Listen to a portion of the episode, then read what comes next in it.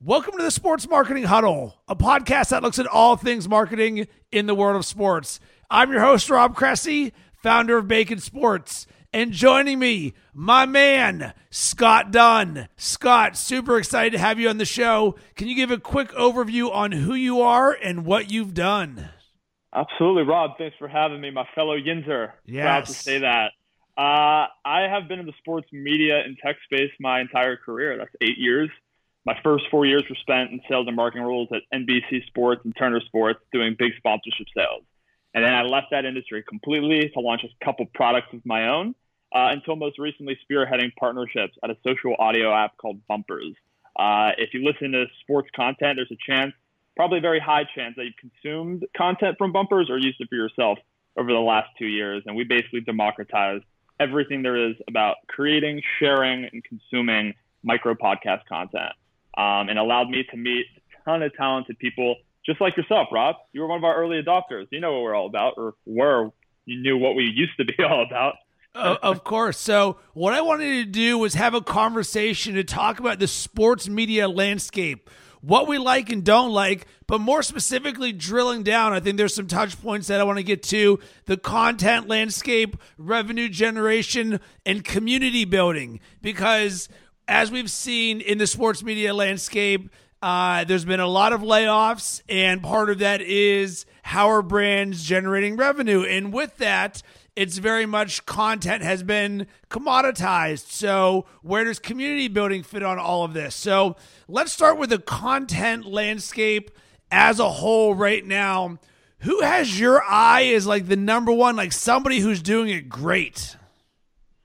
Yeah, I mean, I'll say this, right? I, we'll start off with Barstool, and, and I say that as someone who doesn't actually actively engage with their content. I'm just an outsider looking in, and what I see is a passionate group of fans who are very all in on the commentary, right? So it's beyond just reporting hard news.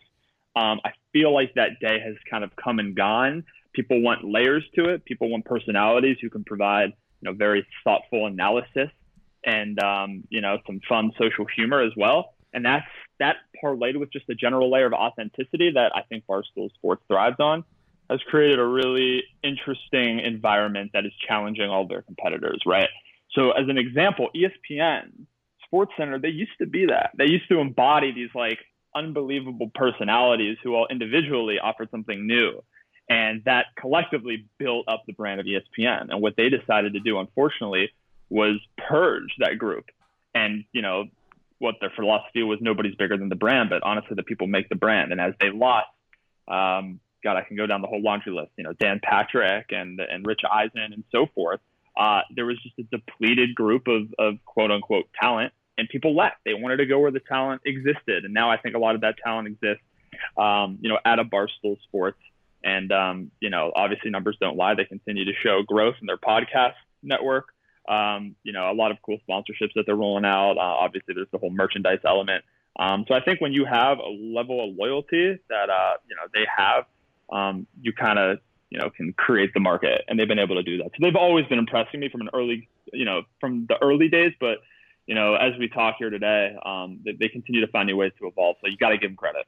Okay, so knowing how important community building is, and I think one of the reasons why Barstool has such a loyal community is because it was built over a 10 year span from Portnoy. So it wasn't something where all of a sudden in year one they got an insane amount of funding and they become the new BuzzFeed of the internet, and you're like, oh man, we've been ride or die for the last three months together. It's it's something that's grown over the years. So if we look at the landscape, Barstool really seems to be to be the only one who actually embraces community, and it doesn't necessarily mean that these other brands. So I'm always looking at the ringers of the world because Bill Simmons is someone that I've I've very closely followed what he's done, and why do these larger brands? not embrace community more. So Barstool from a size standpoint, they're not bigger than ESPN. They're not bigger than Bleacher. Yet when you look at the engagement metrics on a per fan basis from an, an, average, they're absolutely crushing it. So why don't we see these other brands starting to embrace community building more? Is it the model was built on, let's call it page views and impressions?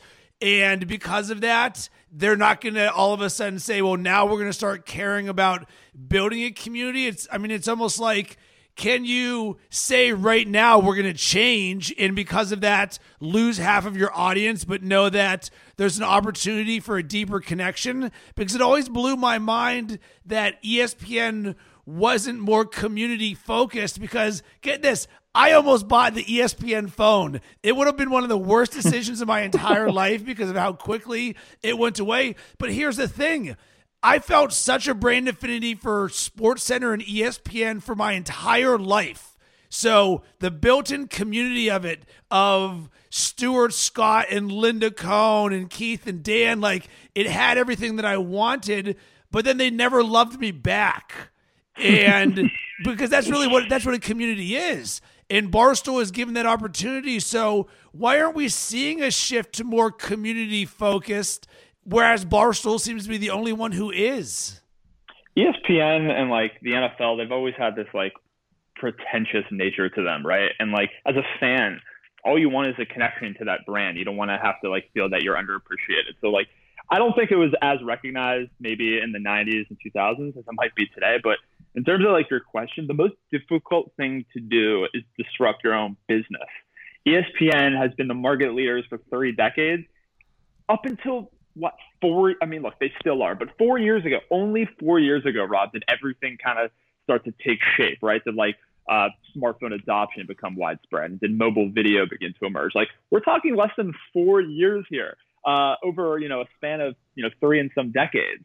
So ESPN is still, I feel, educating themselves on like what's exactly happening, who their consumer is, because they're getting older, and this younger dem- demographic isn't growing up with ESPN like me and you did. They're growing up with Bleacher Report, they're growing up with The Ringer, they're growing up with Barstool, they're growing up with the SB Nation, um, yeah, FanRag. You can just go on and on. So I feel that's the biggest issue right now is they're just trying to understand like where they fit, but ultimately to disrupt a business that generates billions of dollars is something that's very very difficult to do, and I think only somebody like a Barstool that can start at the earliest of stages with like a blank canvas and experiment and do things without really much risk. You know, I think that that that puts you in a, a supreme advantage. And uh, you know, I, I love using this example. Right? You follow House of Highlights on Instagram, of course. I mean, you know, how much does that cost to operate, right? Like hardly anything. You, you know, I know they acquired uh, the rights to it and they hired that kid, and he probably has like an, an intern. But you got like two kids with no studio curating all the content that people really care about, uh, and, and actually in a faster pace, and they're generating higher levels of engagement um, than like you know Sports Center's handles are. So like compare those two and all that money that ESPN's burning, where you know whereas you have this you know 20 something year old kid doing it on his own and having more success. Like I think that's just the state of the market right now, and and suddenly ESPN's resources aren't necessarily a huge advantage as they might have been you know four, five, six years ago. So uh, in terms of like why they're not generating a, a deeper uh, you know community uh, I just don't think they understand who cares about them right now. I don't think they understand their consumer, and you can't build a community if you don't understand the people who make the community. So let's drill down on the community aspect one more layer. Something that I'm a broken record on is a lack of brands. And it's not even just sports media brands, but we'll say specifically sports media brands who don't respond back to the consumers who engage with them.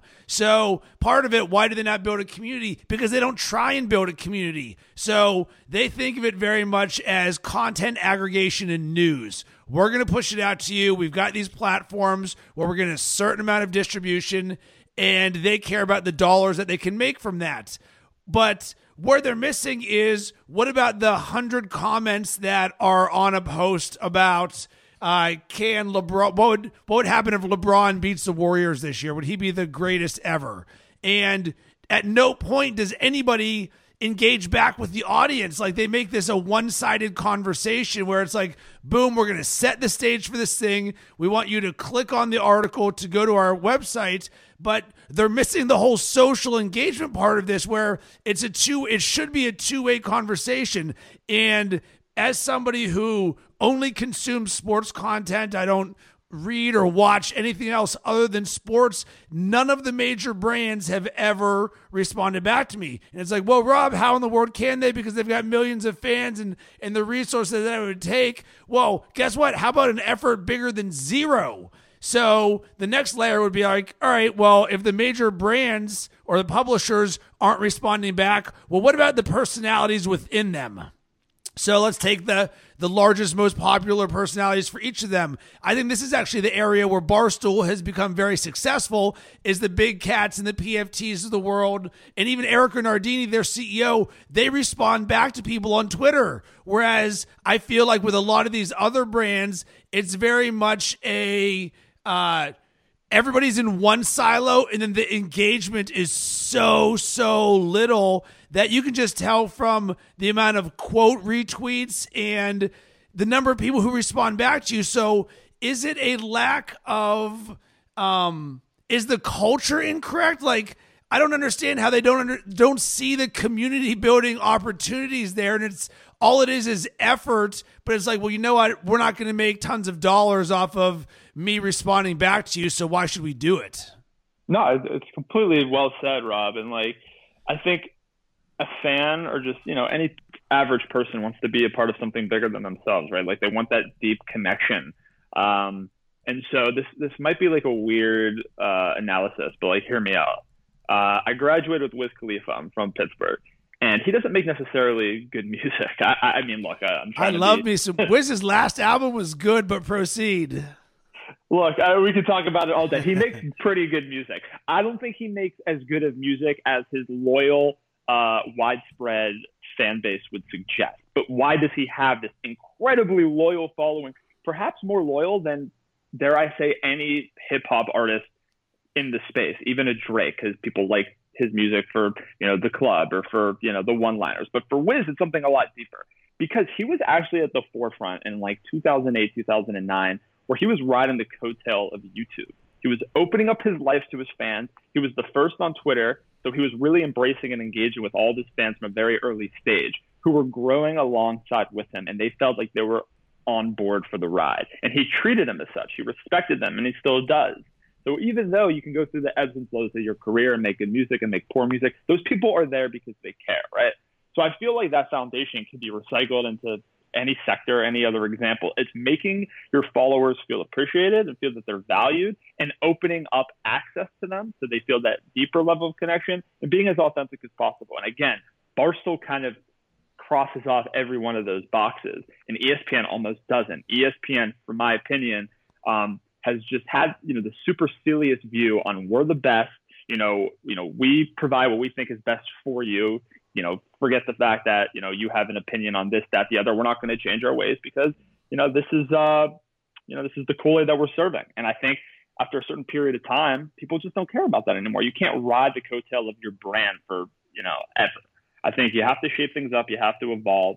And they have been uh, a little hesitant in doing so. And quickly the competitors catch up and now uh, they're in a very tough place. So, uh, you know, again, man, it's just being willing to stay as authentic and open as possible. And, you know, for better or worse, you'll reap, uh, reap benefits in the long term, in my opinion. So uh, I can't really speak for what ESPN's doing right now. Uh, I just am not a fan. All right. So now let's get to revenue generation for the sports media landscape and we're not going to talk about the the name the buying the rights to the leagues and all of that. We're going to talk more from a sports publisher landscape because we're seeing the sports publishers hit the hardest with layoffs where all of a sudden they build up these huge content teams that let's call it five years ago the model was 10, five to ten years ago was get as many page views as we can because we're going to make an arbitrage off of it. We're going to get the organic reach from facebook. Take that. Now all of a sudden you're just pumping facebook dollars because it costs you a dollar but you're making a dollar and 10 cents so boom you turn that faucet on all the way then all of a sudden, what happens is everything goes from desktop to mobile, which is significantly less monetizable. You've got, um, from a, a, publisher selling standpoint, you used to have internal sales teams, but now you can just go to these uh, demand side platforms and you can buy audience anywhere. So now the exclusivity or selling a demographic of a website is significantly harder. And at the same time, click through rates have gone down and CPMs have gone down. So now the desktop revenue that you make from banner ads is significantly less. And then the majority of traffic now is mobile. So I know on Bacon Sports right now, we're at at least 70% mobile to desktop. So then you look at the publishers who say we built this bad boy on an advertising model. We're kind of screwed when the way that we built this thing has completely changed. And oh, by the way, Facebook organic reach has dried up from a posting links perspective. So getting the traffic that you once once had is no longer as easy. So then you look at the publishers and you're like, well, how in the world else are they going to sell? So what most of them have done is they just said, well, we're just going to put more higher impact units on the page at once. So now you go to uh, one website. I don't know, CBS CBSSportsline.com. I don't even think it's Sportsline anymore, but whatever. I remember an, those days. right. For an example, and there's like, there's a, a giant Honda truck, and then there's like two banners on the rail and then there's a giant pop-up and there's literally like four inches of actual space on the site that's not being uh, monetized so the user experience is absolute crap so you're like all right well we're going to try and do maybe native or sponsored advertising within what we're doing there but that there's a finite amount that you can do with that if you didn't build on that model like buzzfeed did so then you say, all right, well, what else can we do to try and generate revenue? And you see Barstool is doing a lot with apparel. Uh, they're trying to find some other things, doing events where they've got their rough and rowdy.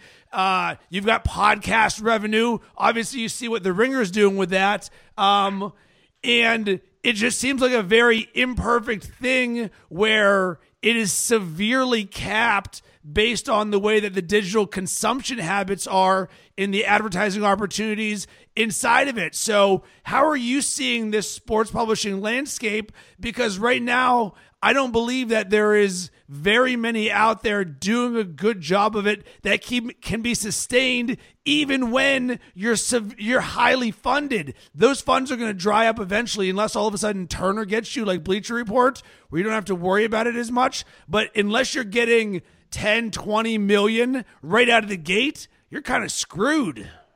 Yeah. Um, you know, every so often, whatever, it, it could vary, maybe every two to three years, you see this new trend in tech where like everybody flocks to the new hot thing. And the new hot thing right now is the sub model, right? You're putting all your content behind a paywall and you're paying a nominal, you know, fee, eight, ten dollars a month, and you get, you know, the whole universe of content behind it in its most purest form. Uh, so with that in mind, I've always been bullish on the Athletic uh, for two reasons. One, um, they're scooping up all the top local talent, so that carry that carries with them this you know very passionate group of followers in these hyper local regions who really need that content, and so they're willing to pay those five to eight dollars a month because the content is high and they're not inundated with advertisements. So with that in mind, it actually very much caters to the consumer very similar to the recipe found on Netflix, right? They're 110% dedicated to the consumer. And because of that great consumer experience, they're more inclined to pay five to eight to ten dollars a month to consume that content. So I really feel like right now that's a good place to be. Although it scares me that as more and more publishers begin to flock towards that model, you're going to have to pay for everything. And then there's going to be that new mover that says, you know what, we're going to give you that same great content for free again. Um, so it's constantly changing and evolving. But I always believed so long as someone like The Athletic could actually make the content worth paying for, they could thrive and not have to worry about those concerns that you had just mentioned. Um, and for you know all intents and purposes, it seems like they really are thriving. They raised 20 million. Uh, they they're I believe in now 25 to 30 cities. And you know myself, I'm paying like because I, I want that content, and I'd rather pay for that content than uh, you know find it somewhere else for free, but have a poor user experience. So um, that's something I'm bullish on, and I think it's important to continue to see, uh, you know, what the athletic can can do. Obviously, there's some elements to real-time sports reporting that um, if you hide behind the paywall, uh, you don't quite reach that you know that level of audience that you know you should be reaching um, because a lot of people obviously aren't subscribers. Uh, but you know, nevertheless, I think what they're doing is very very exciting, and it's something that I anticipate more publishers doing in the near term. I absolutely love the subscription model. So as I started thinking about this in my head, and I actually just subscribed to the Athletic uh, about a month ago, and I think I got it for the year for twenty nine bucks. So I thought to myself, now, all right, for can they make three dollars? They're going to make three dollars a month from me by being this subscription. How many ba- how many page views would I have to consume for them to make that via banner advertising revenue? And is it realistic that I was going to view a thousand articles? The answer is right. no. So on a right. per, if you're going to do it on a CPM type basis, I believe it works better this way. The problem, of course, being is the people that they lose that aren't coming to the site and they're making the subscription to the banner ad revenue from that. But if the way that we're seeing these publishers hemorrhaging money to begin with, it seems like that's a loss to begin with. So if you're trying to rely on banner advertising revenue and you want the higher volume of people, I don't believe that's the right answer because we've proven that the model is no longer correct unless you right. say, well, what's the LTV of a given uh, user? You're like, well, we can get him in our newsletter and then they can get him in our uh, podcasts. And of course, there's different ways that you can uh, get somebody in your funnel. And it doesn't mean that the athletic couldn't also have uh, free options to get people into those funnels to use that to eventually convert them over to a subscription basis. And I fully expect that you're going to see, I've heard Barstool is going to be coming out with something. Uh, I think you could start seeing more premium podcasts where hey we'll give you a, a, light version for free but if you want the next level of this you're going to have to pay whatever x y and z and you know what i'm completely in favor of it yeah, look, I, have been paying ten dollars for Spotify for the last six years. Like literally, I have not canceled even a month, and it's because it provides everything that I could possibly need, and I can't live without it. Right. So again, that philosophy can be applied to so many different sectors. Uh, if it's if it offers you enough value and you enjoy the consumer experience, uh, you're going to pay for it. So um, I'm with you. And in terms of like, just let, let me just add this plug because uh, this is where I think things are going uh, atomized content. I think uh, people are going to, you know, increasingly consume shorter, um, you know, pieces of content in volume. So instead of listening to an hour-long Bill Simmons podcast, instead of reading five long-form articles and then watching a few videos, we're going to increasingly be consuming bits and pieces of everything. We're curating what we want to watch, where it exists, whenever we want to consume it, and uh, we're going to do it in volume in very short increments. So I don't know how you monetize that. I don't. Um, and that's more of a content strategy conversation. But that is pretty much where I anticipate everything going in the next three to five years, just by way of, again, uh, mobile use and uh, depleting attention spans. And uh, obviously, just the you know wide array of content in general. There's so much out there. Um, you know, you got to you know pick and choose your time wisely. So that's that's something that I, I would keep my eye on. Um, it's how I personally believe that things are going to continue to materialize. But uh, in any event, it's always exciting. So we will. I'll get you out on this one. Why have brands? Why do you believe brands have not adopted podcasting and audio storytelling as quickly as they should? So if we look at the sports media landscape, almost every brand or publisher that we talk about, they've got podcasts because they see the opportunity to tell the story in a different way. And oh, by the way, you can monetize it, albeit many of them out there I see. I just skip the first minute and a half because it's garbage. It's like, welcome to Leesa Mattresses or insert whatever direct response ad there. But then you say, all right, well, who doesn't need to monetize a podcast like a publisher typically would? I'm like, brands, because they're selling whatever widgets, t shirts, insert whatever, because they're using it for awareness. But I'm just not seeing the market responding uh, or reacting accordingly. And I don't understand why, because personal brands, it works great. For publishers, it works great. So why would it not work for brands? Look, I'm going to tell you because again, you know, having spent two years working for a podcast app, I got to learn a lot of feedback, right? Positive and negative. And sadly, the number one piece of feedback I typically receive from brands and publishers who don't want to get involved is that same lame response you hear all the time and that they don't have enough time right? They don't have enough time, and that's it, it's a very lazy response. And, and the, the, way I, um, you know, the way I, I hear those type of responses, is, is I apply it to something that I learned on the product side when I when I build a few my, a few apps of my own, right? When you add a feature, you remove a previous feature. You always keep things balanced. So if you're going to adopt podcasting, that doesn't necessarily mean it's an added thing on your plate. Find something that's not working for you, remove it, and replace it with that podcast presence. I think if, if you don't know the benefits of podcasting at this point, um, you're just ignorant or you know you're not paying attention and, and that's just inexcusable, especially for a big brand. So I would imagine that most people know the benefits. They need to understand now that it's worthy of the time, and you need to replace something that you've been previously doing with that new, uh, you know, that with that new time demand. You know, because you're right.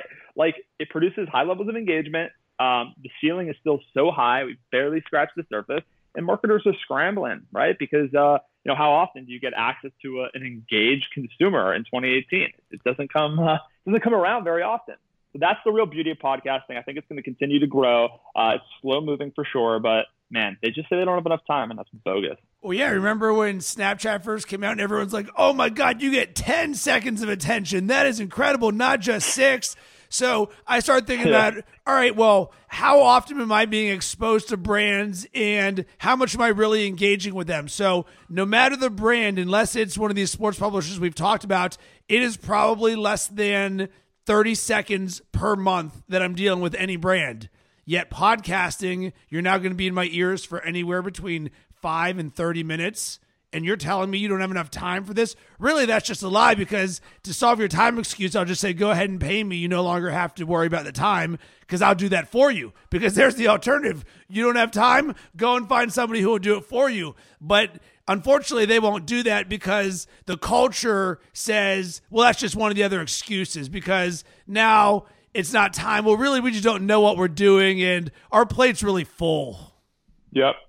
Well said, man. It's ridiculous, but look, some people are forward thinkers, others aren't. Um, that's why there's always room for disruption, no matter the time, place, or sector, because there are people who continue to you know stretch the envelope, and those who do, uh, you know, create paradigm shifts. So uh, you know, it's always exciting, as I said. So, Scott, where can everybody connect with you? Yeah, well, you can find me on Instagram at S Dungeon, D U N N G E O N, uh, on Twitter, underscore S Dun underscore. I talk a lot about sports, media, and tech, that intersection, as we basically just covered over the last 25 minutes. So find me there. In terms of getting responses off those you follow, I respond to everybody. So uh, drop me a line, love, hate, whatever. You'll hear back from me.